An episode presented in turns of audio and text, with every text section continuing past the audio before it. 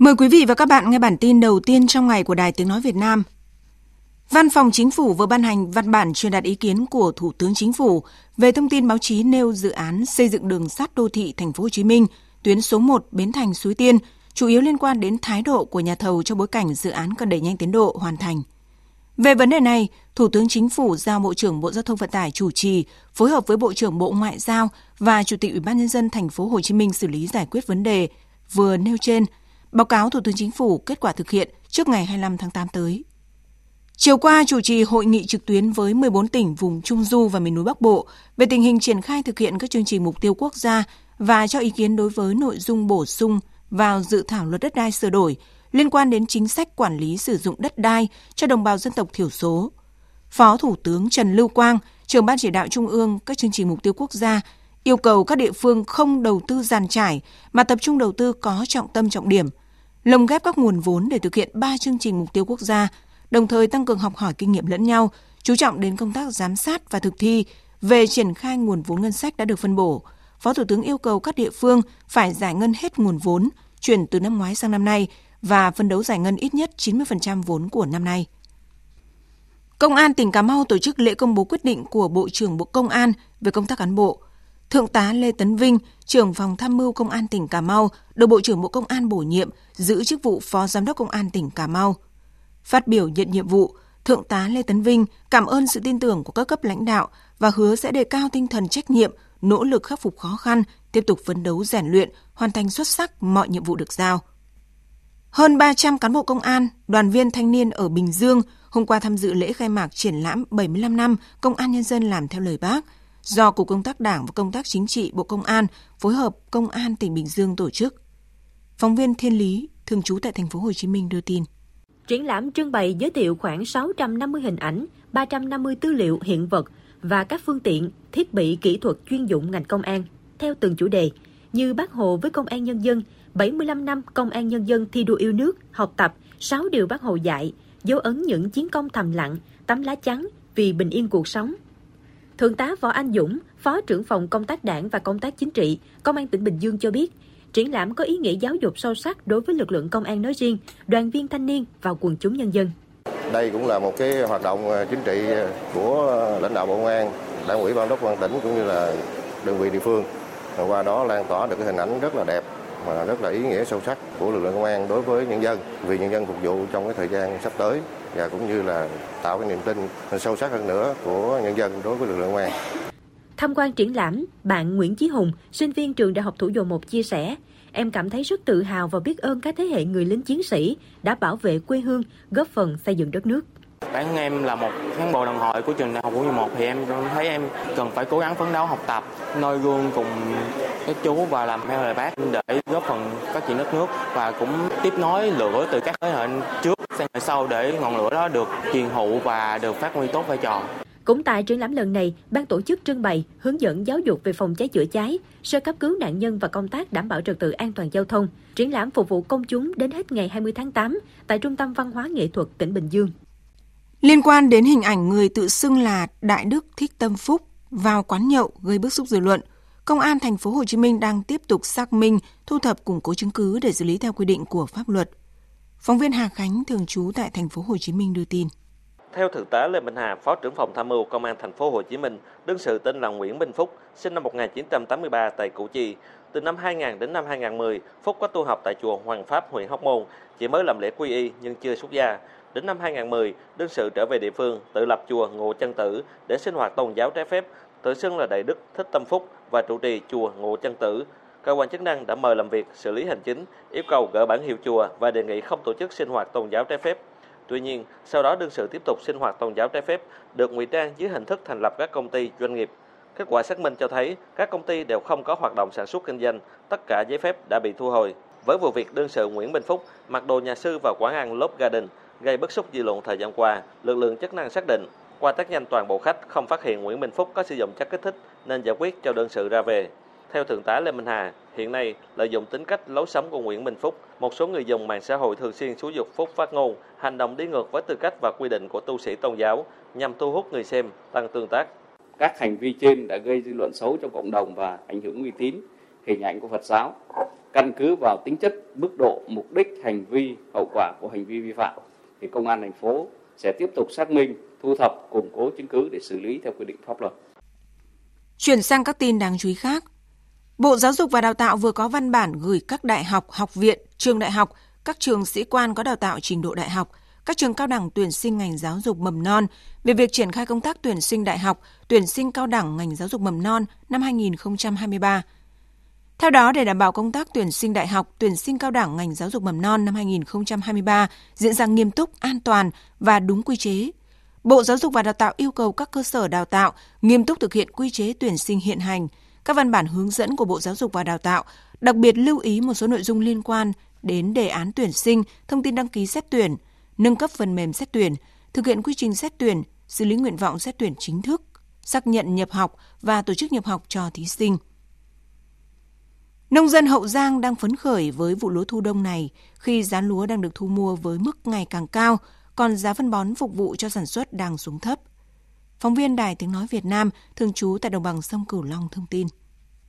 Vụ lúa thu đông này, nông dân tỉnh Hậu Giang xuống giống gần 25.000 hecta, tăng gần 500 hecta so với kế hoạch. Vào thời điểm này mới có hơn 5.500 hecta lúa ở giai đoạn đồng trổ, diện tích còn lại đang ở giai đoạn mạ và đẻ nhánh. Tuy nhiên những ngày qua, thương lái đã vào tận ruộng đặt cọc sớm với giá gắt cao từ hơn 7.000 đến 7.900 đồng một kg lúa tươi tùy loại lúa, tăng từ 1.000 đồng một kg trở lên so với tuần trước. Bên cạnh giá lúa tăng cao, nông dân Hậu Giang còn có thêm niềm vui do giảm được gánh nặng chi phí đầu vào khi những ngày qua giá nhiều loại phân bón tiếp tục giảm mạnh. So với cách nay hơn một tháng, các loại phân bón vô cơ như UG,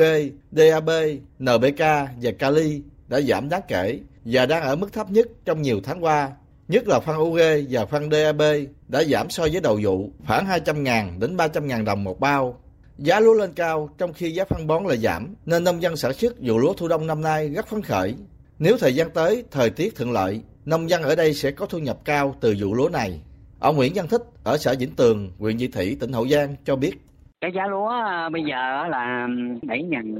sáu bảy ngàn bảy là tại ruộng đó. Phân bón bây giờ nó sụt dữ lắm sụt luôn. Ore bây giờ nó còn phần cả chín ngàn ký à. Nếu mà tình hình này mà kéo dài á là nông dân mình là em dữ lắm luôn. Có một cái vụ à, bội thu luôn á. Tại xã Đường 10 huyện Bù Đăng tỉnh Bình Phước xuất hiện tình trạng nứt gãy mặt đất ảnh hưởng đến hai hộ dân trên địa bàn. Lực lượng chức năng địa phương đã hỗ trợ hộ dân trên di rời người và vật dụng đến nhà văn hóa thôn lưu trú tạm thời, đồng thời đặt biển cảnh báo yêu cầu người dân hạn chế qua khu vực và chú ý quan sát đảm bảo an toàn. Trong những ngày qua trên địa bàn huyện Bù Đăng, tỉnh Bình Phước có mưa lớn, nhiều khu vực xảy ra tình trạng ngập lụt và sạt lở đất, trong đó tuyến đường DT 755B và 735B, một số khu vực Tan Luy Dương bị sạt lở, gây nguy hiểm cho người tham gia giao thông. Hiện chính quyền địa phương đã đặt biển cảnh báo tuyến đường nguy cơ sạt lở để người dân cảnh giác và hạn chế đến những khu vực có nguy cơ sạt lở cao.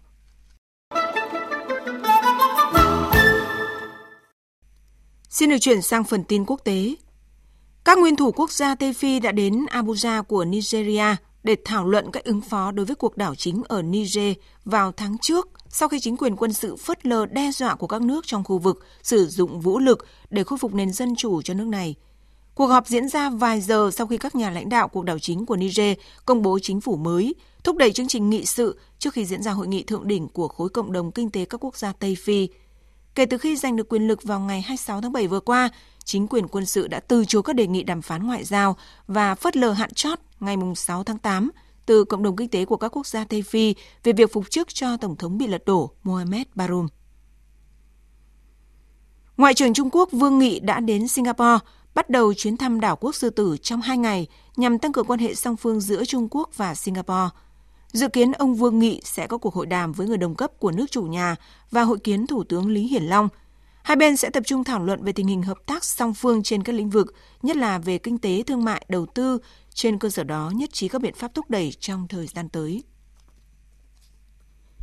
Các nguồn tin ngoại giao của Thụy Điển cho biết, một đối tượng đã ném bom xăng vào đại sứ quán nước này ở thủ đô Beirut của Liban, Vụ việc xảy ra trong bối cảnh lan sóng phản đối gia tăng trong cộng đồng Hồi giáo đối với các hành động báng bổ kinh Koran xảy ra gần đây tại quốc gia Bắc Âu này.